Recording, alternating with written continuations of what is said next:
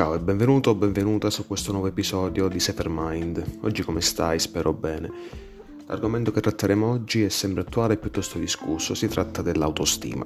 Quando si tratta d'autostima e molti si domandano come mai se il giorno prima erano carichi al punto da sentirsi in grado di scalare le vette del mondo, il seguente si sentivano come se quella carica fosse svanita. Altri ancora si chiedono come è possibile che degli episodi di scarsa importanza possano minarla con effetti catastrofici. Questo processo è molto soggettivo, influenzabile e mutevole nel tempo a causa dell'autopercezione cui, cioè, su cui è fondato. L'autostima deriva infatti da elementi cognitivi, come il bagaglio di conoscenza di una persona, la conoscenza di sé e le situazioni vissute dalla persona stessa, elementi affettivi, influenza sulla nostra sensibilità nel provare e ricevere sentimenti, elementi sociali, condizionanti l'appartenenza a qualche gruppo o la possibilità di esercitarne un'influenza e di ricevere approvazione o meno dei membri di quest'ultimo. Il senso d'autostima, quindi, è il frutto delle relazioni che ognuno di noi interiorizza e rielabora sia verso se stesso che verso quelle interpersonali. Proprio per questo motivo il processo d'autostima è influenzabile da parte tua nella stessa misura in cui tu lo sei da parte sua. Devi provare a considerarlo come una vera e propria parte di te. Se curi questa parte ti aiuta, se la trascuri ti affossa. Detto ciò, andiamo ad analizzare i modi per recuperare o rafforzare la propria autostima. Ci siamo? 1. L'autostima non si conosce, si impara. Nel campo della mente, come in tutti gli altri del resto, gli elementi innati sono pochi. L'autostima si impara con la pratica, decidendo di agire con coraggio finché non la sviluppi realmente. Insicurezza genera insicurezza, paure e dubbi insensati fino al raggiungimento dell'inerzia. Agire con risolutezza e muoverti in direzione di ciò che vuoi invece è un vero e proprio toccasana per la tua autostima. Concentra l'attenzione su ciò che vuoi senza preoccuparti del pensiero altrui.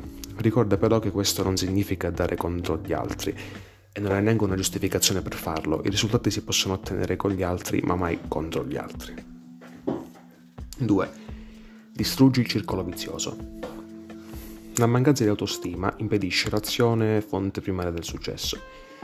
Senza autostima non agisci, non raggiungi il tuo obiettivo, di conseguenza non è successo. Agisci come se avessi la certezza di non fallire e non preoccuparti del risultato. Ti assicuro che anche solo provare a fare quella cosa che tanto ti spaventa ti darà una soddisfazione enorme.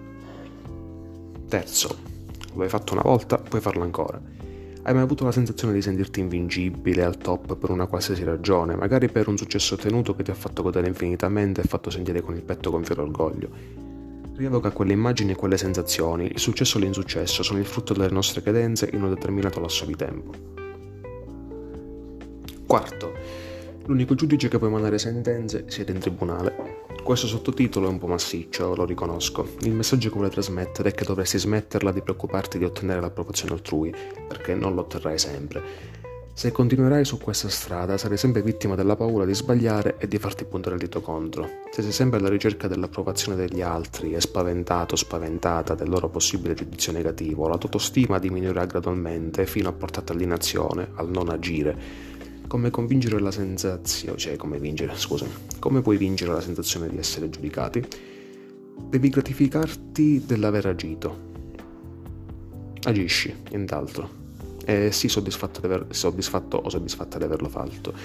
Molti, molti ti giudicheranno semplicemente perché non possiedono il coraggio di fare ciò che hai fatto tu. Sta tutto qui. Quinto, impara a tenere in considerazione la tua persona al 100%. Scopri chi sei e quando ne sei a conoscenza smettila di voler essere qualcun altro. Se ti sforzi di uscire dalla tua persona non sarai mai a tuo agio e non riuscirai a esprimerti al meglio delle tue possibilità. La tua percezione da, da parte degli altri sarà innaturale, verrai etichettato come innaturale, quindi sii te stesso te stessa. Se la soluzione qui non è, cioè non è nient'altro che essere te stesso ancora di più, sforzarti di esserlo. E oltre a fare affidamento sui tuoi punti forti, impara anche ad accettare quali sono quelli deboli e pensa in quale momento potrebbero trasformarsi in potenzialità. Sesto, non cercare di prendere, cioè, non cercare di predire il futuro, agisci per trasformarlo in quello desiderato. Una persona dalla bassa autostima, quando cerca di immaginare il suo futuro ideale, riesce a sviluppare solo ed esclusivamente la visualizzazione di scenari pessimistici. Questo fa sì che si cerchino i più disparati motivi per non agire. Le persone con una buona autostima invece agiscono in direzione del futuro desiderato, pensando a cosa potrà andare bene o meglio una volta iniziata e terminata l'azione. Settimo, dagli altri il doppio di quello che si aspettano e qui non devi fraintendere. Allora, più darai agli altri e più riceverai indietro. Aiutare gli altri aumenta il rispetto che hai di te più ti rispetti e più starai bene con gli altri e gli altri staranno meglio con te. Fai sentire meglio gli altri e tu ti sentirai meglio. Aumenta la loro autostima e aumenterai anche la tua. Ottavo punto. Sii grato o grata per ciò che hai, per le piccole cose che ti circondano e abbi rispetto per te stesso o te stessa. E qui credo che l'ottavo punto non abbia bisogno di spiegazioni.